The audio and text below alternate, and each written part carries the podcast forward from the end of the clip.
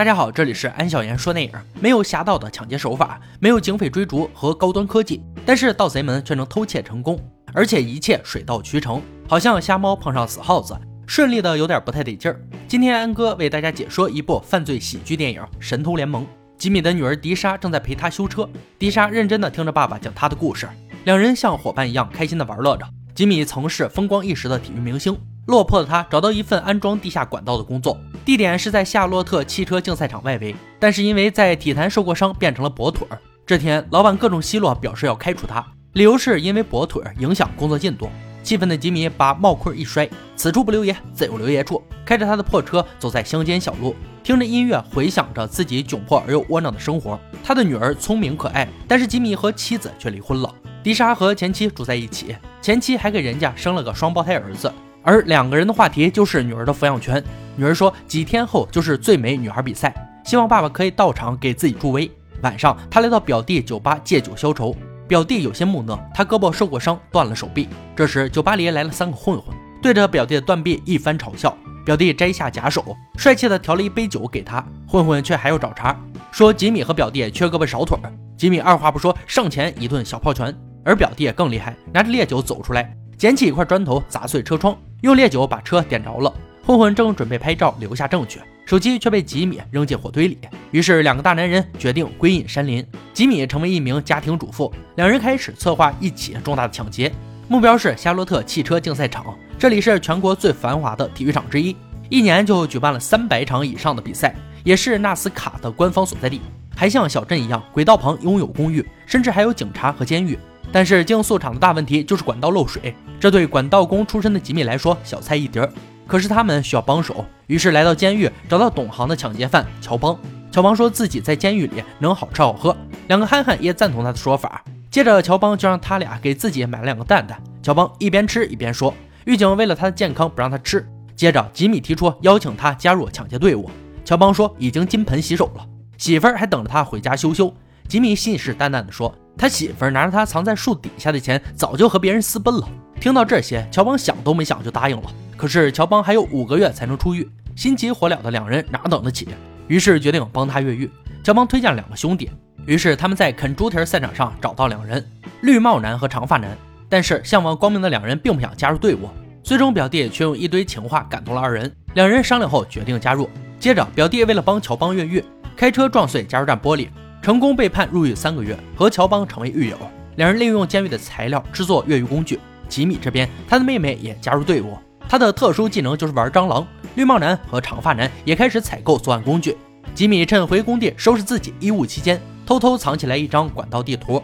他大摇大摆地走出来，却被曾经的老板一顿嘲笑，说没有你在，我们的工作即将提前完成了。得知施工即将竣工，吉米和妹妹决定要提前实施计划。吉米首先给竞速场银行的会计匿名送了蛋糕，正当他和同事开心的吃着，却又被叫出来。这次是个更大的惊喜。吉米故意撞坏他的车，等他解决完事儿以后，回到金库已经是下班的时间。金库门自动关闭，没吃完的蛋糕还在里面。夜晚，绿帽男和长发男来到工地，灵敏的拆开运钱的管道，把妹妹的宝贝小强分别放进管道里。第二天，金库会计来上班，被吃剩下蛋糕上的小强吓到。随即，保安紧急采取了消灭小强的措施。监狱这边，乔邦也邀请了监狱黑帮协助自己，一切准备就绪。乔邦假装吃坏肚子，被送进医护室，想上厕所，表示男女授受不亲。此时，表弟已经等在门口，表示可以帮忙搀扶他。于是，两人来到厕所，开始拆东墙补西墙，然后钻进事先做好的暗道，来到了竞速场旁边的工地，藏进货车里，成功越狱。监狱里，黑帮为了分散狱警的注意力，故意挑事打架，乱成一锅粥。监狱长下令把所有区域隔离，包括厕所。另一边，绿帽男和长发男炸毁了信号塔，所有的信息都中断了，识别器也出现了问题。乔邦和表弟被带到加油站，妹妹已经开车在此接应。他们旁若无人的上了车，一溜烟的飞驰而去。在监狱里憋坏的乔邦兴奋不已，然后两人换上新衣服。而监狱里黑帮把狱警绑在凳子上，监狱长对着囚犯好说歹说，答应给监狱的图书馆买黄色读物。但是只买一本，黑老大当然不会同意。监狱长说：“那就两本。”黑老大说：“狼多肉少，我们还会暴乱。”说完就把监控挡住，门窗封死。监狱长束手无策，只能干叹气。另一边，汽车竞赛即将开始，解说家们互相摆弄着自己的嘴皮子。重点来了，因为信号中断，收银员决定先把钱从管道输送回金库。比赛开始，轨道旁人山人海，轨道内赛车飞驰而过。乔邦和表弟也来到现场，他们通过垃圾站滑进地下车库，又辗转反侧进入工地隧道。吉米三人终于会合。乔邦以多年积累的经验，用 QQ 糖制作了微型炸弹。因为吉米不信这么容易就能爆炸，乔邦便用一生所学的化学理论和他们解释着。实在不行，就直接上一堂化学课。一旁的兄弟俩似懂非懂，乔邦直接给他们演示了一整遍，把自制炸弹扔进输送管道末端，快速逃离到角落。而两个憨憨半晌才反应过来，他们躲在角落里等着听声音。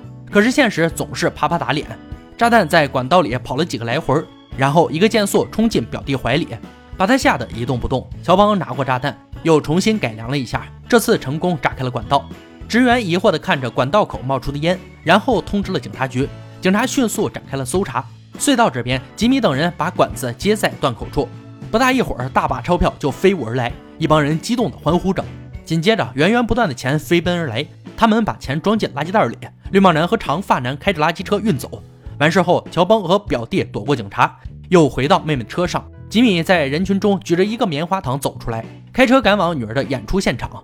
监狱这边，黑帮故意点火激发报警器，无奈的监狱长立即请求支援，而乔邦和表弟已经在此等候。就在消防车离开后，乔邦和表弟二人便跟着跳上车，伪装成消防员，又潜回监狱。消防员来到监狱，看到眼前的小火苗，依然记得职业操守，用灭火器扑灭了他。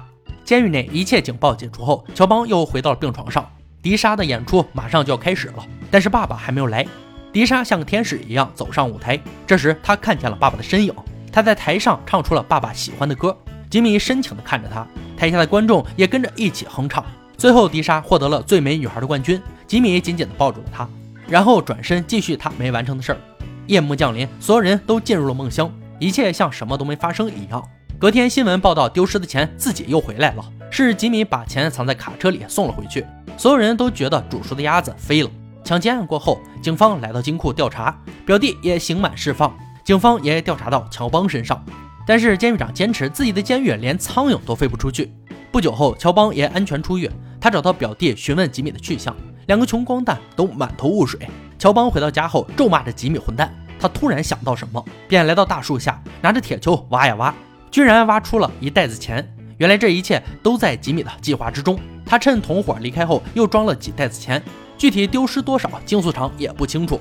但是主动送回去一部分钱，竞速场就不会再继续追查下去，并且吉米拿钱偷偷分享给同伙们，也算是同甘共苦过了。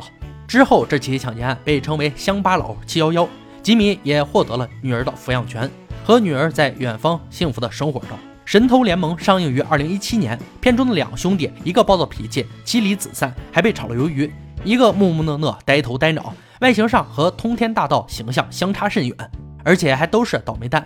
但是人不可貌相，海水不可斗量，不要小看身边的每一个普通人，因为往往这些人随时可以爆发出惊人的力量。